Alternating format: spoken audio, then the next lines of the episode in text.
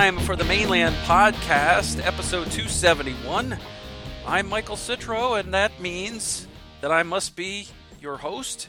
Also, it must mean that I am the founder and managing editor of the Mane Land.com, because who else would be inter, you know introducing this podcast? Uh, of course, if you're not aware of the Mane Land.com, and I'm not really sure how you found us, but maybe you found us through a podcast app. So. Uh, our site at themaneland.com is a website that covers Orlando City, the Orlando Pride, and all things soccer related in the city. Beautiful. Joining me, as he often does, in fact, I don't know, well over 200 times in a row, up in Tallahassee, David Rohe, my co host. Dave, how are you this week? I am well, Michael. Thank you. Um, I'm glad. I, I really just feel privileged to be able to be um, you know, shoehorned into your massive podcasting schedule. um, so it's it's nice to be a, a small part of that in your life. Yeah, well, I think that's all my life has right now is small parts and just a lot of them.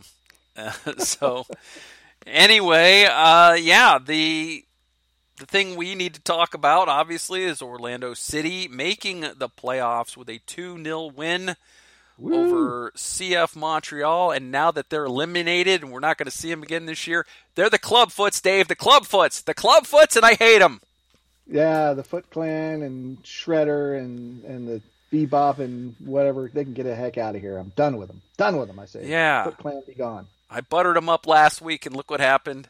Orlando gets the victory, and they are in the postseason which is good because the Red Bulls did not lose their game in Nashville because, as we correctly surmised, Nashville always draws. So Nashville, of course, drew the New York Red Bulls uh, on decision day. Uh, the Lions, however, they needed a draw or better to ensure that they got into the playoffs. And we were very, very worried about this because of the way that things have kind of transpired. I mean, Orlando has only lost like what one of its last seven games, but still was tumbling down the standings due to draws and other teams playing. I think every other challenger played Cincinnati twice in the last two weeks of the season. exactly, exactly. Did not seem fair. Um, so, remind me what our predictions were because I don't remember what they were. Um, neither of us were very um, hopeful. We, we, we, were hopeful in that we, we figured we would you know get into the playoffs, but you had two two draw and I had one one draw. Huh, so okay. so um, we both picked a draw. We both were wrong because it was a win. Correct. And and I picked the correct number of goals for Orlando City. And I picked the correct total number of goals. Yes.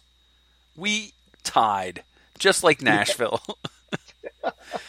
We are the Nashville of predictions. Yes, we are. Oh man. Um, so Orlando City goes to Montreal, and right away, I'm thinking, doom. Nani is yeah. not in the starting lineup. Joao Moutinho, who was upgraded during the week to questionable, was not on the trip. Chris Mueller was not on the trip. And he wasn't even on the, the injury report. And I'm thinking, whoa, this is not when you want your captain out of the lineup. It's not when you want an energy guy like Mueller out of the lineup. It's not when you want Joao out of the lineup. So I said, let's see what happens. and uh, Orlando City, I think, mostly played a very good game in Montreal. I thought that for the most part, they had control of the game. They had more mm-hmm. possession in the first half. They had, uh, I believe, they had more shots at halftime, but fewer on goal. And Montreal was trying like crazy to attack Emmanuel Moss down uh, the Montreal right side and, and uh, Orlando's left.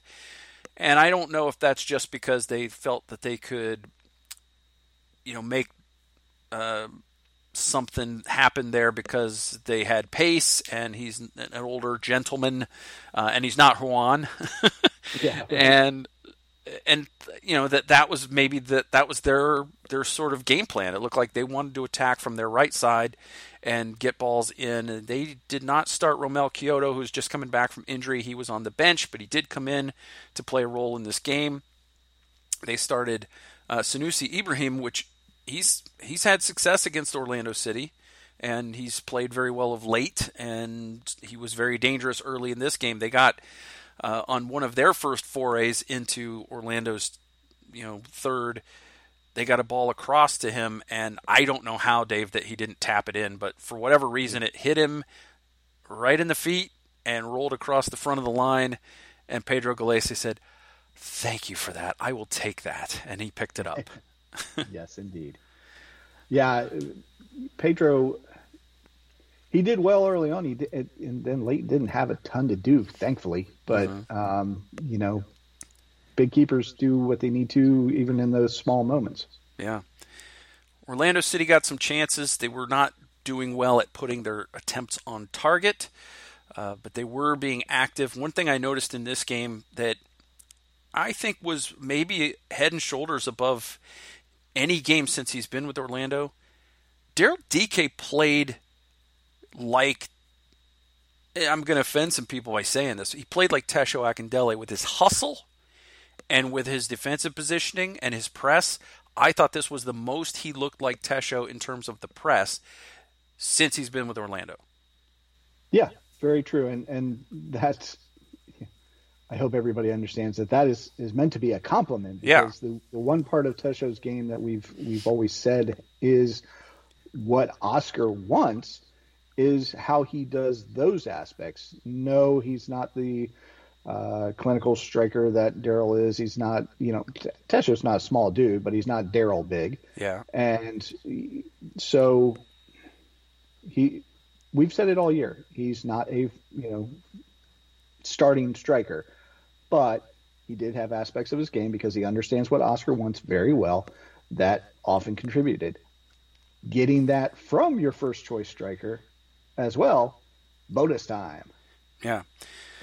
So Orlando, like I said, I, I, thought that they carried most of the play in the first half. There were some opportunities for Montreal. There was a a chance for Montreal to score. Montreal did actually put the ball in the net, but it was a, an obvious offside uh, by Sunusi Ibrahim or Ibrahim Sunusi. I can't remember which order his names are in. I'm I have I barely slept or eaten in two days.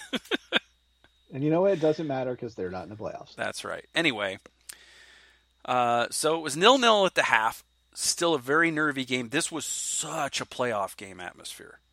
Mm-hmm. It was tense. Um, teams were they were not taking chances. Uh, they were trying to play safe as much as they could, especially Orlando City, and just not able to to generate enough really good clear cut chances to get through.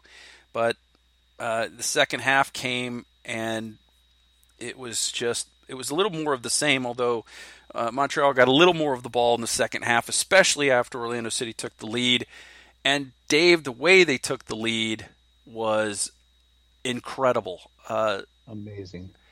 If you had told me there's there's 11 guys on the pitch which guy is maybe the 11th likeliest to score the goal, I probably would have said Sebas Mendez. I would have said maybe, I don't know, Pedro Gallese boots one down the field, it bounces in before Sebas gets a goal. yeah, and, and, we've seen how much Jansson's gotten into the attack recently also, so that I would have certainly had him scoring before. Uh, yeah, and Jansson hit the post off a set piece in this game. That was one of the shots not on target in the first half uh, on a set piece that he he drilled uh, just off the post and, and just mm-hmm. stayed out. But uh, posts have not been friends of Orlando for the last couple of weeks. But uh, yeah, just a throw in from Moss gets knocked out of the box by Rudy Camacho. It lands for Sebas Mendez. He lets it kind of bounce in front of him, and just a freaking golazo and one of the best goals, not just not just this season, but in Orlando City history. Yeah, the only thing I could figure is he was in a position on the field where Nani usually would be, and maybe it was, you know, some sort of uh, osmosis or uh, you know uh, out of body experience for Nani and inhabiting him because it was it was in upper you know right 90 i mean just an amazing goal. And if i don't know if the uh, the voting's done yet but if you haven't voted for that as goal of the week get out there and do it yeah i don't know if it has i know he was way behind Josef Martinez which is stupid because even though Josef's goal was good it wasn't amazing good no. and it was largely on an error on the defense on a like you could say that Camacho should have cleared that throw in better, but at least it left the box. Cincinnati didn't even leave the box with their clearance attempt, and that's how Josef got on his ball. But uh, also, when you consider the fact that it's a goal that put Orlando City in the playoffs, mm-hmm. that even makes it even that much pretty sweeter. Big. Yeah, pretty big goal. Pretty, pretty, pretty big.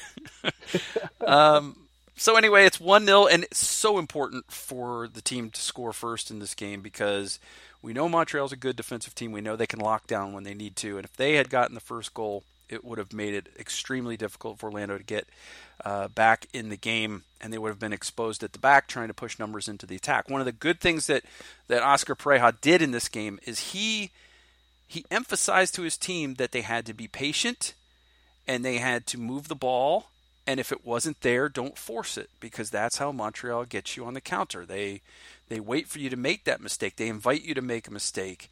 They are not interested necessarily in playing soccer, much like Nashville, um, until you make that mistake, and then they want to punish you for it. And yeah, they did when they had the ball. They did try to to get in with some pace, but I thought Jansson, especially on the back line, had a monster game at, at clearing away danger, keeping stuff uh, in front of them. I know a lot of people kind of criticized Emmanuel Moss's game, but I thought he didn't do anything wrong. He's you, you can only be as fast as you are. And if they take advantage of the fact that you're not fast, that doesn't mean you played a poor game. It just means you're not fast. I thought he used his smarts in a lot of instances to diffuse some problems. He blocked several crosses out for corners uh, that could have been very dangerous had they got into the area. But again, Jansson in the middle was huge. Even if a, a cross from the left got in and got past Antonio Carlos, Jansson was there to clear it with his head. Usually, it was mm-hmm. uh, a huge game from the beefy Swede. But that that goal was big from Mendez at getting Orlando on top. And of course, Romell Quioto was in the game to try to get that goal back. He thought he did on a cross from the right. It was the flag came up immediately. It was reviewed and they said uh, it was confirmed, no goal, offside on the play. And, and, and I know people will say, "Oh, makeup call, that was definitely not offside." But the camera angle presented to us was not anything that you could see. You could not tell from looking at that camera angle if he was, uh, you know, a foot offside behind Jansson or not. Jansson may have been keeping him on.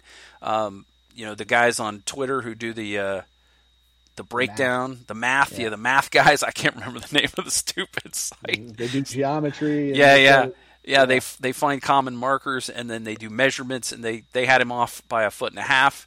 It's just not a mm-hmm. lot, and from that camera angle, a foot and a half probably look makes it look like he's onside. Um, but also, even if he was clearly onside, I don't care. After that garbage that we went through last Sunday, it was mm-hmm. the universe correcting itself because Orlando City should have already clinched a spot in the playoffs before this game. Uh, so it stayed 1 0, but that really rattled Montreal, Dave. Oh, yeah. And, and, I'm, I'm glad you mentioned, you know, how important it was getting that first goal because one of my key matchups in the predictions was scoring first, and that turned out to be uh, very good, just like I thought it would be. So um, yeah, huge, huge, especially when, when you're on the road like that, you know, fighting for your playoff life and uh, made all the difference in the world.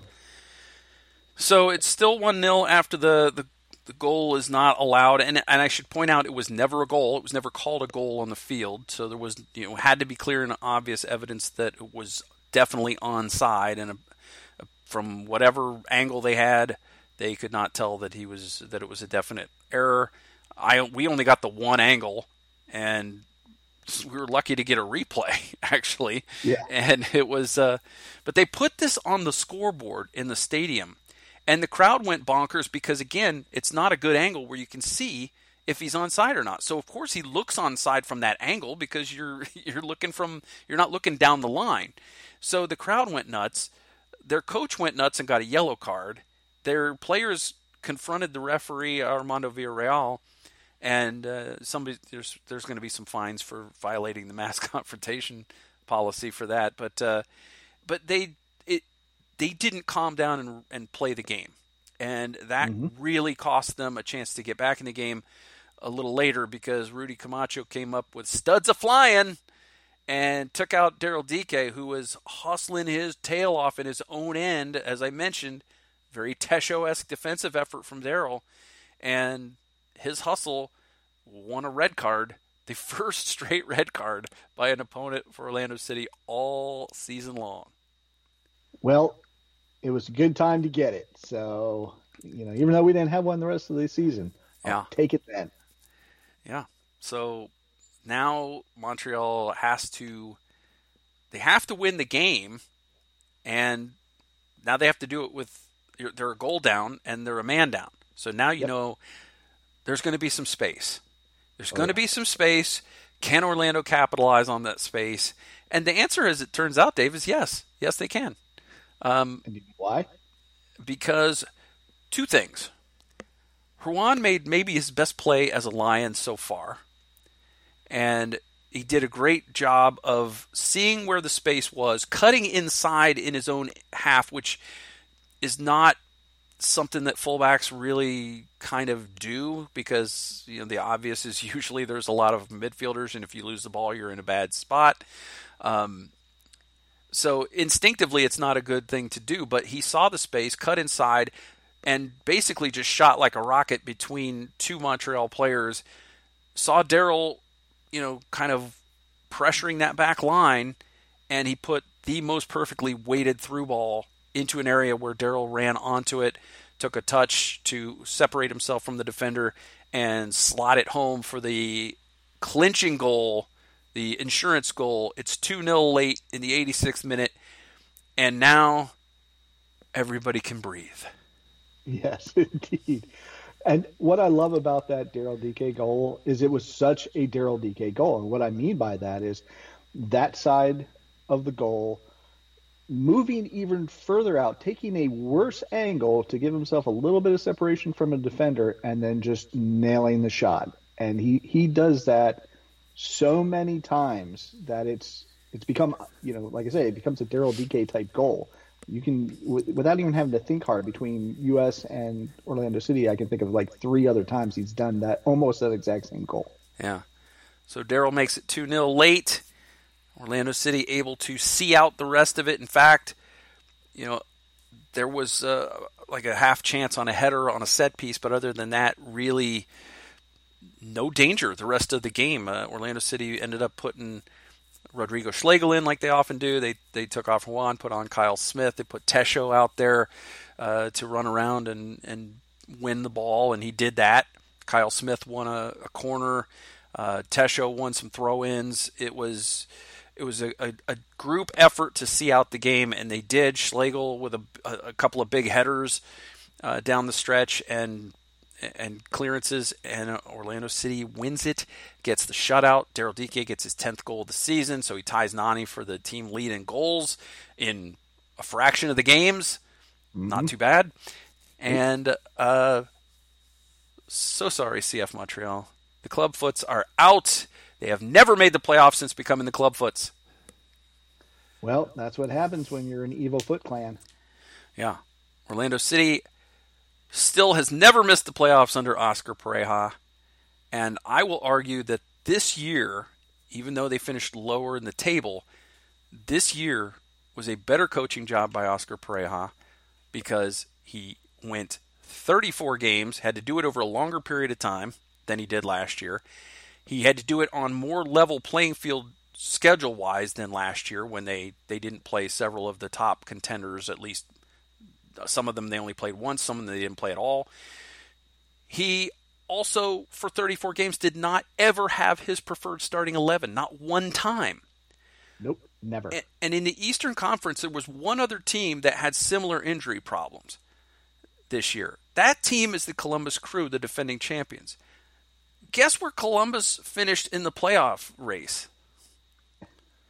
Not, not as good as Orlando City. That would be out of the playoffs, Dave, is just the answer we're looking for. This was a Columbus team that we all went, oh, wow, they're just going to repeat because they yeah. won the title, went out and got Bradley Wright Phillips and Perry Kitchen and uh, Kevin Molino. Yeah. And it's like, okay, uh, I guess give them the trophy. But no, they had some injury issues and they weren't able to overcome those injury injury issues. And Orlando City like I said, Oscar did a great job to keep his team in it, to keep them battling, even when things weren't going well. They had that four game losing streak, which was very uncharacteristic. But other than that, even when times were tough, they usually figured out a way to get a point out of a game. And it turns out every one of those points was needed. Yeah, I mean, what seven out of the last eight with a uh, uh, with a result to, like you say, squeak in there. But um, and while it may have been squeaky bum time there at the end, two two nil to get into the playoffs makes you feel really good after all the all the rest of it. I feel good. Did you feel, good? feel good? I definitely feel good. Yeah. So what? Three, one, and four down the stretch for this team after the four-game losing streak. Not too bad. I know a lot of people were were moaning about that that home Montreal draw, the the dropped points against New England with their late comeback to draw that game, um, and the Nashville game being a draw, which of course we all know it really wasn't. Um, and people were like, "Well, you, you know, there's always a sad sack. You know, there's always there's always a somebody an Eeyore, you know, from Winnie uh-huh. the Pooh." who's got to be like, "Oh, it should never come down to a call. It's Orlando's fault," and blah blah. And It's like you know what? I think we saw this year there was one phenomenal team in the East, the New England Revolution. Mm-hmm. And I think that everybody from 2 through 10 was extremely even in terms of talent level and ability. And so you have to find ways to to get advantages and it, for Orlando it was never going to be an advantage of staying healthy because that was off the table all year. So I think that Oscar did a great job at getting this team to the playoffs, and I think that it would have been a travesty had the team not made the playoffs and if, if the new ownership would have looked elsewhere that would have just absolutely been terrible i have actually seen people with the hashtag pareja out um, after the columbus game especially and i can't imagine what those people are on because this is head and shoulders the best coach this team has ever had uh, it's not even close, and I'm pretty sure I mentioned it last week. Where even if they had missed the playoffs because of that bad call against Nashville or some other reason, no, with everything that that Oscar had to deal with this season, and to have them still there, I mean, Pato goes out day one. Yeah. And day he was one. the he was the key off-season signing. He was the guy yeah, day one gone, and then you know with uh, Daryl out on you know uh, international and you know occasional injury, uh, plus having played a, a lot of games, and then everything else. You know, Kyle Smith was a starter for most of the first part of the season. People, I think everybody's forgotten that because we haven't seen much of him lately, but. That's how bad it was, and and everybody knows I like Kyle. But Kyle Smith started nearly every game for the first I don't even remember how many games. So it was it was challenging. But Pareja likes to say that they are the protagonists. And I think they proved that in this match against Montreal because they went out and, like you said, they played. I think they played well. I think some of them played very well, mm-hmm. and they were the protagonists. Yeah, I would say they were in this game, and just think about the job you have as a coach to watch your team in the 94th minute get a playoff clinching goal taken off the board on an absolute horse crap call. Mm-hmm. And to get that team focused for a road game in Canada where it is not easy to win against a good team that's desperate to get in and to get your team to put that that unfortunate event behind them and to forget it and focus on the task at hand and then go out and do it against a team that I was surprised, but Montreal came out pressing high. They wanted to yeah. take control of this game early. They knew if they got the first goal, it was going to probably go their way. So they came out with everything they had in terms of press. And Orlando City had a couple of fairly nervy moments early, but they pl- they were able to play through that. They were able to maintain their discipline, not make any huge errors, um, not turn the ball over in a really bad spot mostly, and as a result, uh, you know they waited them out and they waited them out and waited them out, and finally, that Montreal having played in the midweek finally caught up to them a little bit as uh, as Orlando was able to get on the front foot, and it was it was huge, just huge that Orlando was able to withstand that. And again, especially after what they'd gone through just seven days earlier, and, and being able to focus and not having your captain on the field, uh, yep. just a, a great job. I think that for me, he was coach of the week. I think he gave it to. I think that MLS gave it to the Colorado Rapids coach, but Oscar Pareja was the MLS coach of the week in my book. Yeah, yeah. I mean that's that's a no brainer. I mean, obviously we're biased, but the as you mentioned, the the situation that he had to coach through speaks to his quality, and I think it also speaks to and not just this week, but also what he's implemented culture wise uh, in the time that he's been there. And, and we've seen that. And we've seen how close this team is and how they fight for each other. And it just, they got knocked down and they got back up again and they went out and they won 2 0. Wow, you went all Chumbawamba on me. I did go Chumbawamba. Oh, my goodness. I don't even know how to respond to that. Uh, but I guess I'll respond by asking you, Dave, who was your man of the match for this uh, win at Montreal? Ah, um, as so, like I said, a lot of a lot of guys had some really good uh, performances. Obviously, Jansson uh, played very well, um, and you know, Sebas uh, he he had that really he had that sweet goal that should should be game, uh, goal of the week, but I got to give it to Daryl. Uh, he had the goal, but he did the work all day long, and if we can get that kind of performance from him, you know, against Nashville going into the playoffs, that's going to be huge. So for the second week in a row, Daryl gets my man of the match. All right. I can't really find fault with your selection, uh, but I will go with the beefy Swede. I think in okay. the first half of this game, when it was on a knife edge, Jansson was the calming influence that kept this thing from getting out of hand. I mean, even even I thought Antonio Carlos played pretty well, but if you look at his his passing rate, Antonio Carlos's, this was not a normal Antonio Carlos passing game by any stretch of the imagination. And I thought Jansson, for the most part, played his norm like like it was just any other game. Like we don't, yeah, it's just another game. yeah, I think Carlos has a fifty six percent uh, passing rate, which is for him and for almost anybody in Orlando is definitely not good and definitely an off game for him in that respect. Uh, although, like you say, he didn't play bad. Mm. Uh, but the beefy Swede had 83%, and that's much more what we come to expect from these guys. Yeah, I think Carlos tried to go up the field more often, which is not necessarily his game.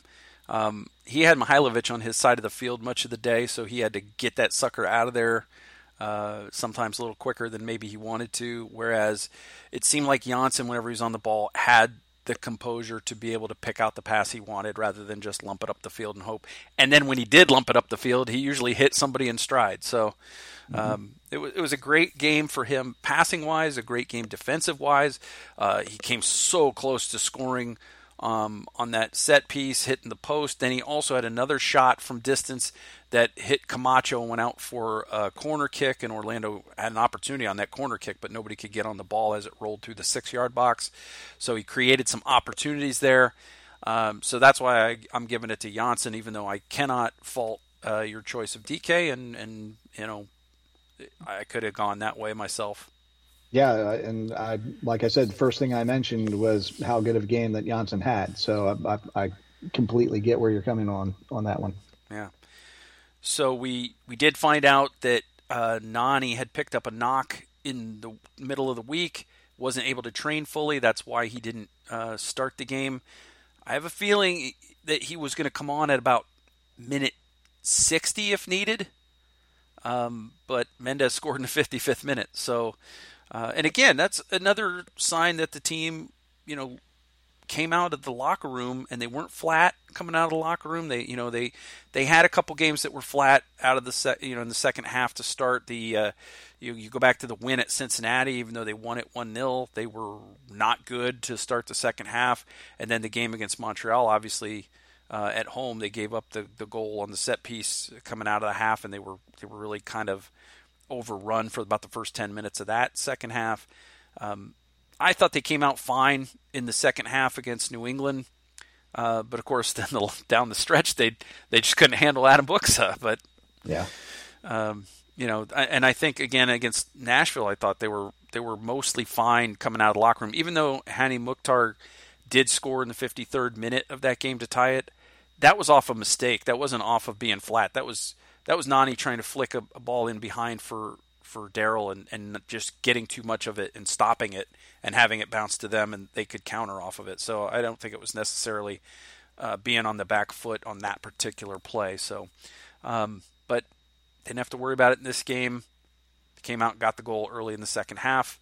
Uh, got Montreal frustrated. Montreal got off their game, started to think about things that were less important than getting back, you know, getting that goal, and eventually took the red card, and then Daryl punished him and put the, put the game away. So kudos, well done to everybody involved. Uh, we hope Nani will be fine. He's got plenty of time to rest between now and the 23rd. We will talk. Mm-hmm.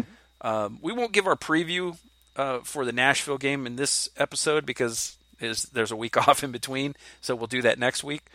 Uh, but the game will be on the 23rd of November at Nashville, a place where Orlando City has never won, a place where Orlando City has never lost. and we know that Nashville can play for a draw, but then it's going to go to a shootout. Someone is advancing. Somebody has to advance. Yeah. So um, it would be a good time for Orlando to get that first win in Nashville. I mean, after all, last year's playoffs, uh, entering that, New England had never won at Orlando. Yeah. And all they yeah. did was win at Orlando. so turnabout's fair play. I guess. Yeah. So Nashville, and and honestly, we owe Nashville. Oh yeah. Well, that goal that came off the board was garbage, and Gary Smith's comments to the media was even more garbage. That's true. While my most of my ire, when I first think about it, most of my ire is towards uh, pro referees. Yeah. Um, the you know, reminding me of, of those comments. That uh, yeah, that's enough. That's yeah. enough to uh, put up on the uh, on the board in the locker room. Plus, I'm just I don't like a team that plays that way. I mean, as, like, we've talked about it on the show. There's it's nothing illegal. There's nothing about it that's illegal. There's nothing about it that's wrong morally or anything. But it's just you're just playing. You're just not even interested in playing unless you can create a turnover, and you're just going to stay organized and just strangle the other team to death, and it's just not. It's not. It's not the beautiful game. It's it's the no. game. it's it's it's well. No, I think we should still use a B word. It's the boring game. Yeah, they're yeah. the boring team. It is, and they'll and they'll counter with, "Well, look, we bored our way to two straight playoffs." Eh, you know, like I said, it's it's probably a really smart tactic for an expansion team coming into the league first couple years to play that way. We'll see if they continue to play that way. I have a feeling they will. Um, yeah. They built their team to play that style. If you look at who they brought in, um, and really once once those DPs started scoring goals, that's when they became a really dangerous team because they were able to get those counter attack goals to go with their you know strangling defense, smothering defense. And uh, Walker Zimmerman obviously was huge get for them. Dax McCarty. And uh, they were playing that style very well. But I don't like that style. I don't want that style in the playoffs beyond this first round game. So it'd be let's good if Orlando won. yeah, let's just let's just have Orlando City win, and then we don't have to worry about it. Yeah. So, well, we'll talk a little bit more about the playoff field in a minute. Why don't we take a quick break? We'll come back and talk about that. Talk about how Orlando's uh, side of the bracket, if you will, shapes up, and uh, we'll do that right after this.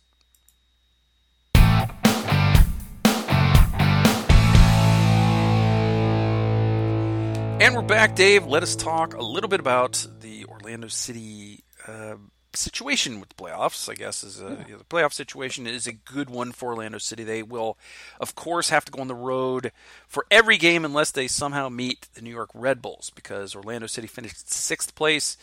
Uh, it turns out that the two points that Allen Chapman took off the board for Orlando would have had them finishing third in the conference. They would have hosted Atlanta United. Hmm. Yeah.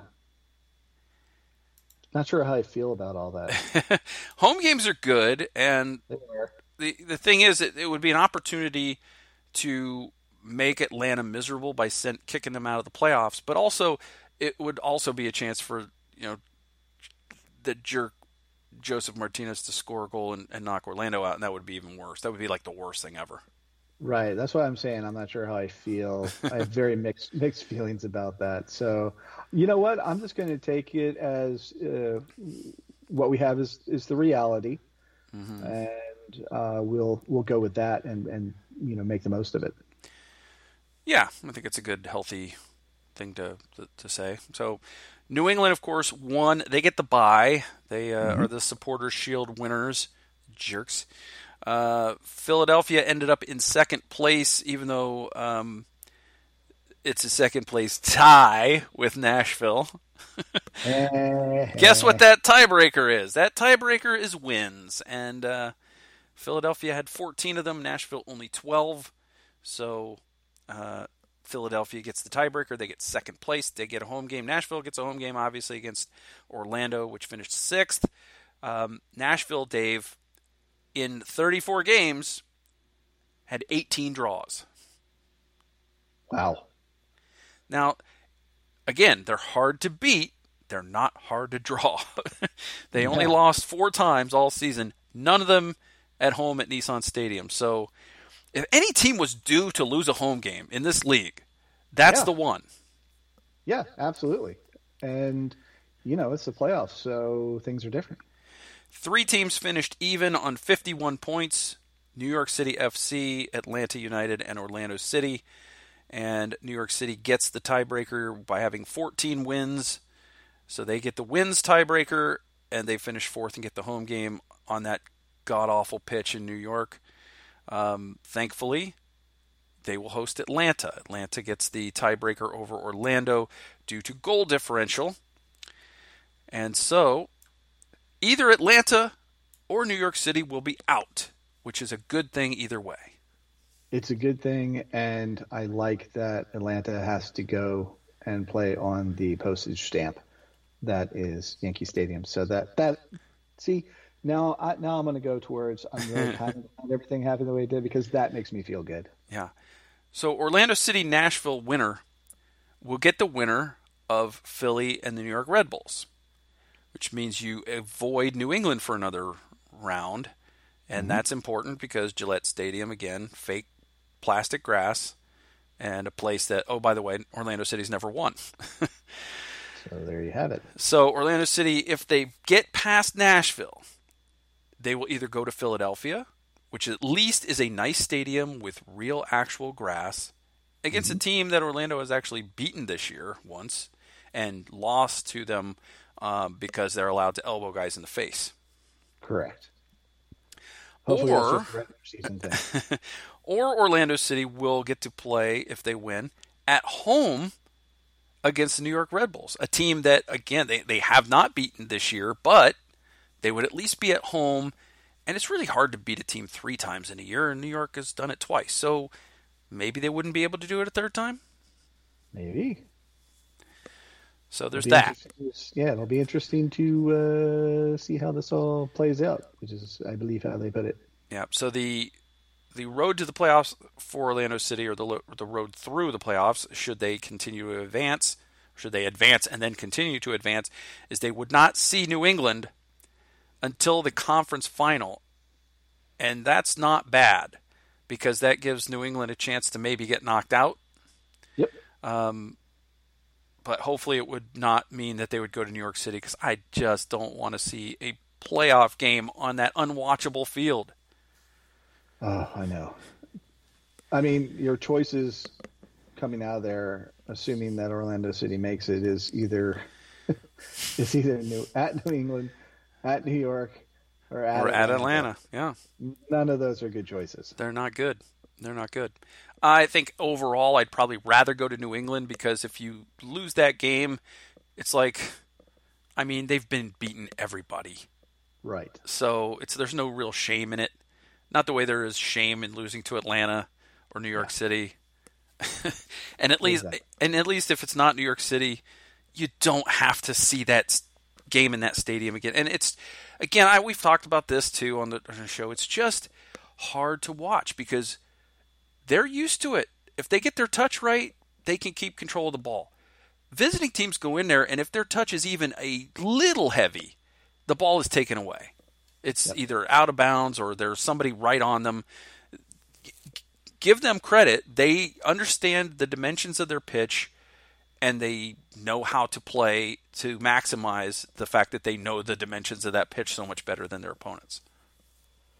Yeah, yeah. I mean, you can give them credit for that. It's still ugly. I don't and- like it. I don't have to like it. No, and I don't have to like the fact that they get to do it either. They should have had to build a soccer specific stadium.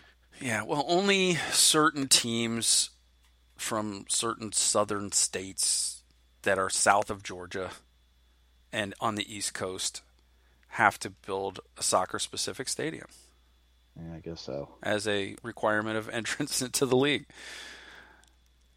But that's what it is. At least Orlando, like I said, they won't have to face New England until the conference final if they if they advance through. So that's pretty cool.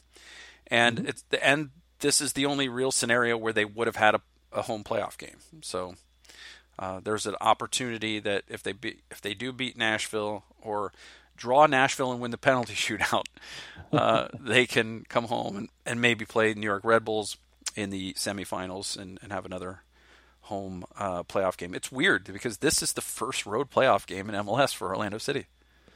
Oh, true. Yeah, that's gonna be odd. Yeah. Well, at least we know what we're getting into in Nashville. Yeah. Uh, DC United finished eighth, just one point below the Red Bulls. Uh, Columbus Crew also finished on 47 points. They finished ninth. Uh, Montreal ended up 10th. Ha ha. Club. I'm sorry. No, Yep. sorry. Sorry. sorry. I'm sorry. Um, I'm sorry about that. Montreal. Uh, Miami finished 11th, even though Miami beat New England on the road on decision day. And I really think New England should be disqualified from Champions League for losing at home on decision day to Miami. Yeah, that's that's absolutely. That, I would normally say that it's probably written in the rules, but since it's Miami, then it's they don't go by the rules, so it Yeah. probably doesn't matter for that. Well, it's reason. MLS. The, the rules are made up and the points don't matter, as they say on Whose Line Is It Anyway? Chicago Fire finished 12th on 34 points. Toronto finished 13th on 28 points. And Cincinnati, dead last with the wooden spoon, 20 points. A miserable season for FC Cincinnati. Yeah, I actually have a uh, a local friend who's a God help him, he's an FC Cincinnati fan, and and even I it was it's so bad and I really did I just felt sorry for him. I really did. Mm-hmm. He's a nice guy. He didn't deserve that. Over in the West, Dave, you don't want to be from California or Texas. no, not this year. Uh, it was a crazy decision day in the West. It was nuts. Colorado, good for you, Pids. The Pids Yeah. win the Western Conference improbably. I mean, a week ago, it was unthinkable that Kansas City wouldn't win it. They had a trip to Austin and a home game against RSL, and they were and they were in that spot. But they managed to lose their final two games. Colorado destroyed LAFC, and LAFC just played an all-out, offensive game to try to get into the playoffs. They just tried to come to. You just don't go to mile high altitude and just say, "Yeah, we're going to just go run all over you," because that does does not work. But LAFC gets gets beaten badly. Colorado wins the West. They have the bye. Seattle drew against Vancouver on decision day, so they slipped to second because they stood to just uh, just beat Vancouver, and you you get the you get the bye, and they couldn't do it. Seattle finishes second. Kansas City slips to third. Portland fourth. Uh, Minnesota in the game of the day ends up in fifth with a draw, a three-three draw against the LA Galaxy. They really they could have they could have scored six goals in that game. It was an insane game. Um, it was a lot of fun to watch. So congrats to Adrian Heath, former Orlando City coach, has now made Dave. He's made the playoffs three years in a row. Mm. It's almost like if you have a five-year plan or three-year plan. I'm sorry that you should maybe wait the three years and see what happens. Maybe, uh, but that you know, would you want to trade Oscar for Adrian? Probably not right now. No. No. Yeah, no. So I'm, no. I'm, i mean, I know there was pain in between, but I'm okay. Yeah. Yeah, Minnesota finished 13, 11, and 10, and Orlando City finished 13, 9, and 12. So I would I would take the 13, 9, and 12 over the 13, 11, and 10. Mm-hmm. It's two fewer losses, if my math is correct. Uh, the yep. uh, Vancouver Whitecaps surprise team. I did not think that was a team capable of making the playoffs. They do. They finished sixth, and Real Salt Lake with their late win against uh, SKC, they get in, and very controversial because there was a very blatant uncalled handball in that game before RSL scored in stoppage time that could have put uh, Sporting ahead um, and that would have put LA in the playoffs if Sporting had uh, had drawn even against Real Salt Lake. Yeah, like you said, it was crazy over there in the West, and uh, you know all that RSL gets for uh, doing that is Seattle. So, yeah, yeah, go to Seattle and try to get a result there. So LA Galaxy finish eighth, and that's they were the tough luck team. They are eliminated uh, with the same number of points as RSL because RSL had one more victory. LAFC finished ninth. That's insane to me. Yeah. Uh, LAFC finishing ninth is crazy. Uh, 45 points for LAFC. San Jose finishes 10th, and that's it for Chris Wondolowski. He has called it a career, a fantastic career in MLS for Wando. Absolutely. Uh, you know, I know a lot of people are still mad at him for missing a goal with the U.S. men's national team, but you cannot deny what a force he's been in MLS. Uh, yeah, and you know, for everybody hates that one thing, but it's not like he didn't contribute to the U.S. Also, I mean, he's yeah. had he has honestly had a heck of a career, and it should be celebrated. People miss sitters. People, I mean, it happens.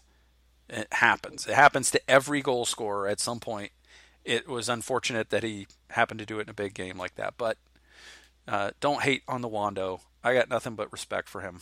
Put some respect Absolutely. on his name, Dave. I completely agree. 11th place, uh, Dallas. FC Dallas, 33 points.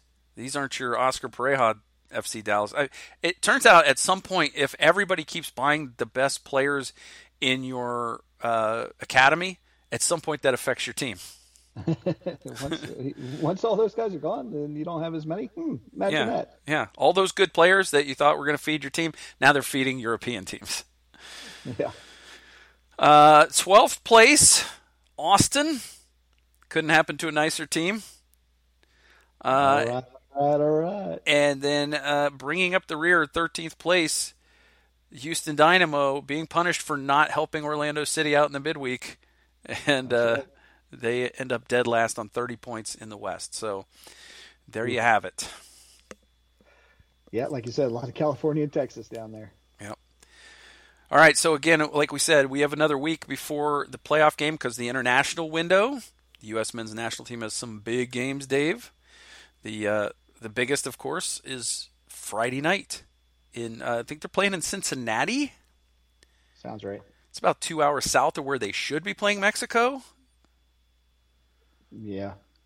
Because, I mean, Columbus is home of the Dos a Cero. I don't know what Cincinnati's the home of, other than a really bad MLS team. Oof. Well, you know. I don't know. Nine o'clock Friday night. Uh, go, go, USA, go. Go, go USA. I, I feel like there's a uh, go Team America. That's what uh, I was looking for. Uh, what was the it was the goal call from Ian Darke on the Landon Donovan goal? What was he saying like go go USA something? Um, you remember what I'm talking about in the World Cup against Nigeria? Yeah, the late goal. Uh, yeah, um, yeah. So anyway, uh, I failed. I failed miserably, but uh, there it is. And then on Tuesday, the U.S. will play at Jamaica at five oh stupid clock. yeah, that getting people to a game at five o'clock doesn't seem ideal. Well, it's Jamaica, and it's again, it's going to be behind closed doors. Oh, okay. um, there's well, no then. fans allowed, but I don't understand the five o'clock part of it. It's like, what the heck? That's not good. Maybe there's a concert afterwards. Does the Jamaica does the Jamaica workday end at two? Well, the last time I was in Jamaica, I was on vacation, so I, I really wasn't paying attention to the work Yeah. schedule. Well, I don't know, but I, I know from our perspective, we would like this game to be like not during the workday, and I I work till five thirty and I have a half hour drive home, so that's not conducive to seeing a five o'clock game. I'm going to have to do the old DVR on the uh, on the YouTube TV. Yep. Yeah, I'll have to do something similar because I actually don't get off until six o'clock. So Man. Anyway, uh, the U.S. Uh, has called in, I think, a pretty strong squad. I mean, considering that Gio Reyna's still not healthy. Um, you know, I, I know people are a little bent out of shape that Daryl Dike has been in good form and they didn't call him in, but I'm I'm okay with it considering this is the window before the first playoff game. yep, I'm good. Wrap Daryl in bubble wrap and just you know in a hyperbaric chamber and feed him nothing but like you know vegetables and like maybe some little bit of protein, but like you know just get him right. Yeah, get, not only that, but post guards outside of the bubble wrap. Yeah. Um, yeah. Yeah, I'm with you on that one. so I'm okay with it. People are like, well, they only have uh, Pepi and they don't have any other number nines, but Tim Weah can play the number nine. It's not a big deal. Yeah. Yeah. I, I I think he's fine. Yeah, it'll be all right. Yeah. All right. So we'll hopefully, hopefully they'll they can get at least four points out of these. A win at Jamaica and a draw against Mexico would be a good couple results for the uh, the World Cup qualifying. Yes, it would. And if they beat Mexico, whew, Ooh, then they could even go ahead and draw Jamaica, and I'd be happy. I'm, anytime they can beat Mexico, I'm happy. So Yeah, exactly. They're they're the worst. They're literally the worst. they are the worst. All right. Um, so that's what we got going on. So you and I next week, when we do our show next week, we will preview Orlando City at Nashville. We'll do our our key matchups and our score predictions next week. So you have all of that to look forward to. Um, we should be getting soon the end of season roster decisions for the Orlando Pride, Dave. Um, Which would be those helpful. a lot of times those have come in the day before Thanksgiving, and if that holds to be the case this year, that'll be the 24th. But sometimes it comes a little earlier than that, and we've already seen some players move to the W League uh, in Australia, so you know maybe we'll get it a little earlier this this uh, this year, and uh, that wouldn't be bad. But I'll tell you this: we're having a good time reliving the Pride season through our season in review pieces. Not a great time because you know they didn't have a great season, but Yeah. but we invite you to go read our season in review pieces. Again, we're we're going to do one for every player that played on the team this year and ended the season uh, as a member of the Orlando Pride in some respect, either maybe on loan or or as a member of the Pride, um, and you know we'll we'll give them a grade unless they didn't meet the minimum threshold of minutes, which is 360 for the Pride, because that's I think it's the equivalent of four games worth of minutes. Uh, we made an exception in this because Crystal Thomas played in like a third of the team's games. She just didn't reach 360 minutes. But yeah. if you if you re, you know if you're in a third of the team's games, probably should get a grade, even though you're not playing a lot of minutes in those games. And you should read these. I mean, right now we are not sure exactly who all is still going to be here, so mm-hmm. uh, which is reflected in our what their 2022 outlook is, which is another good reason why we really like to know what's going on with them because it'll help the articles. But we have fun in the internal chat talking about uh, things we remember from the Pride season in regard to these players, and we want to share yeah. that with you. So yeah. The projections are fun. It's it's fun to say, okay, this player has another year or an option year and you know based on what they've done they, might not come back or based on what they've done they, they're probably coming back. We don't know. But um, you know it's it's it's also good to remember there's an expansion draft coming up. So it's uh, it's probably good to exercise some options and then maybe not protect those players if you want to keep other players. Not to mention you know the whole getting a new coach thing. Yeah. Still no coach in place. Hopefully that will happen soon but uh, they got to get this hire right because you know, yeah. you could say, I mean, you could argue, you could make a, a, coherent argument that they have still never had a good coach. Um, Sermanni got them to the playoffs one time, but it was a, a tremendously underperforming roster. Maybe not the first year, but certainly the year after the playoff year, they should not have fallen off the table like that.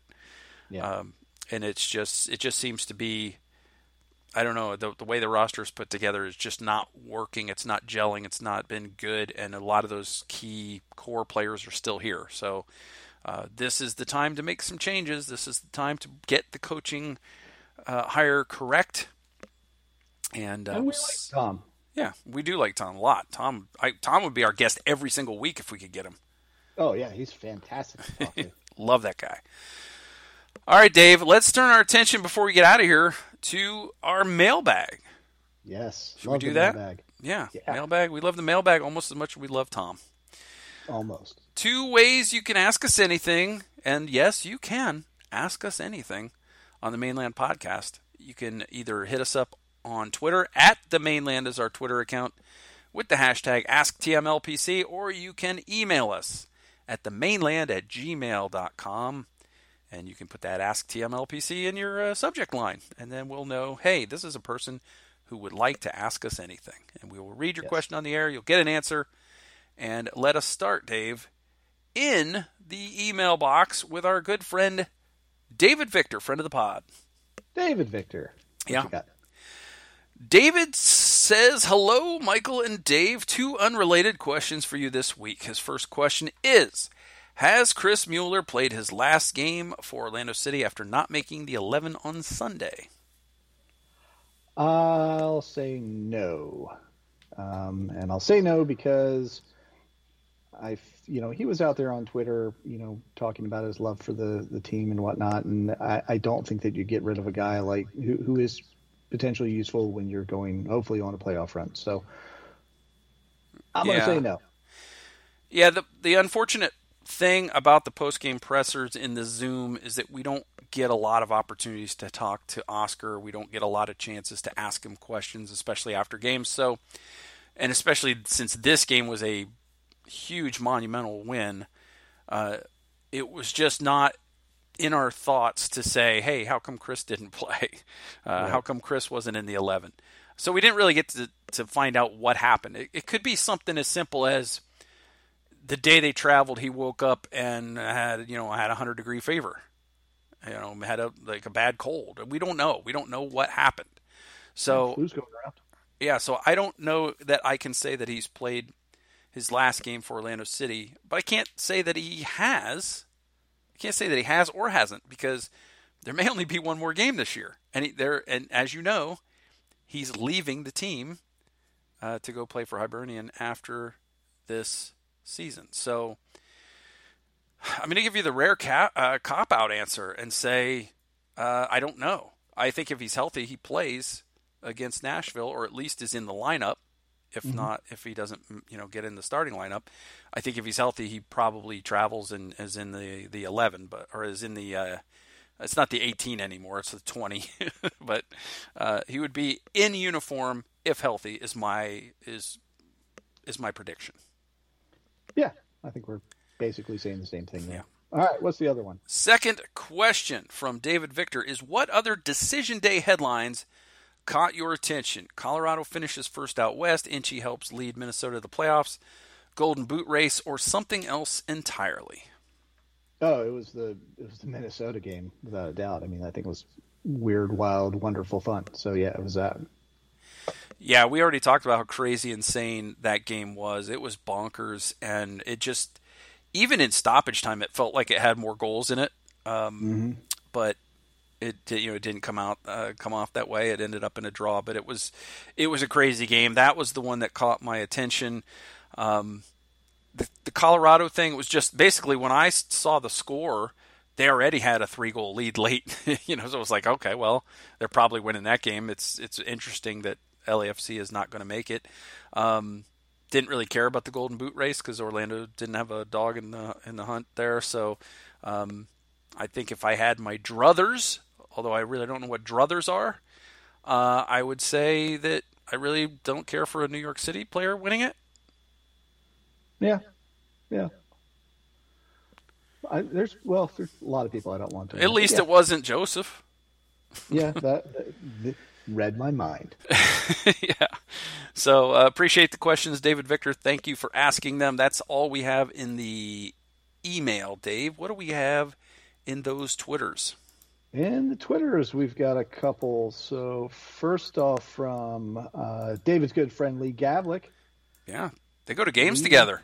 Yeah. Lee says if Fort Lauderdale, and of course he means Miami, had drafted Daryl Dike. He makes it clear that yes, I can spell his name correctly, unlike Major League Soccer VAR. Instead of Robbie Robinson, would they be in the playoffs this year with Orlando City on the outside looking in? My answer is they would be on the outside looking in, even with Daryl Dike on the team, and I will tell you why. Because their striker this year scored 12 goals and added 9 assists, and they finished out of the playoffs. If Daryl were there, Gonzalo Higuain would not be there, or Daryl would be backing him up. So it it just you would just figure that you know since he scored more goals and had more assists than Daryl, and they didn't make the playoffs, that probably they wouldn't make the playoffs with Daryl. Yep, I'll agree with that, and what I'll add is obviously if um, I'm not I'm not sure if he means that we would have taken Robbie instead, but I'm going to say no. We could have taken whoever we want, uh, and or gotten a striker um, in a different way. Yeah. So perhaps uh, you know we we still get those goals elsewhere. Plus, I think it comes down to coaching, and I think Pareja is the better coach, and so I don't see it changing. Yeah, I think we're on the same page here. Alrighty. Moving on, we've got friend of the pod, Ryan Smith.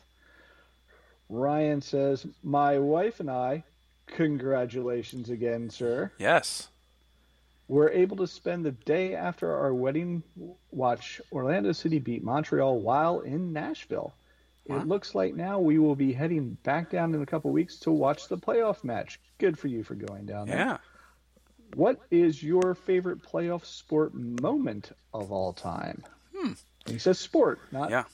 soccer. So right. Yeah, I noticed that. Uh, first of all, hey, represent. Congrats and represent. Right. Um, mine is pretty recent. Um, I would. I, I, there's two that come to mind, and I'm going to give you both of them because you know we're not doing a we're not doing predictions. We're not we don't have a game yeah. to preview. Uh, one is fairly recent. The first ever college football playoff. The entire world did not give my Ohio State Buckeyes a chance with their third string quarterback to beat Alabama, and they beat Alabama.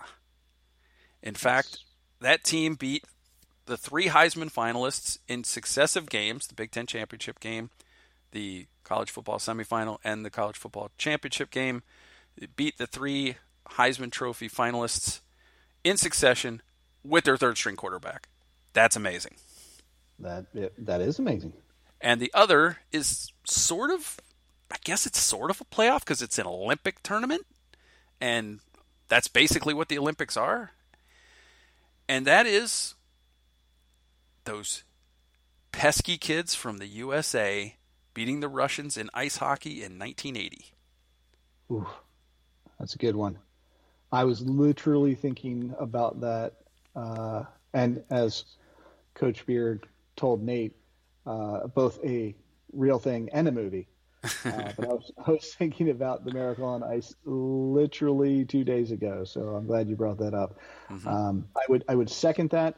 The one I will add, uh, a very personal one for me, and it, it kind of stinks because my team lost, but in 1979, eight-year-old Dave got to go to Game Seven of the World Series between his Orioles and the Pittsburgh, Pittsburgh Pirates. Pirates yeah. And I was on third base side. We could not have been more than maybe maybe 20 rows up, and I don't even think it was probably that high.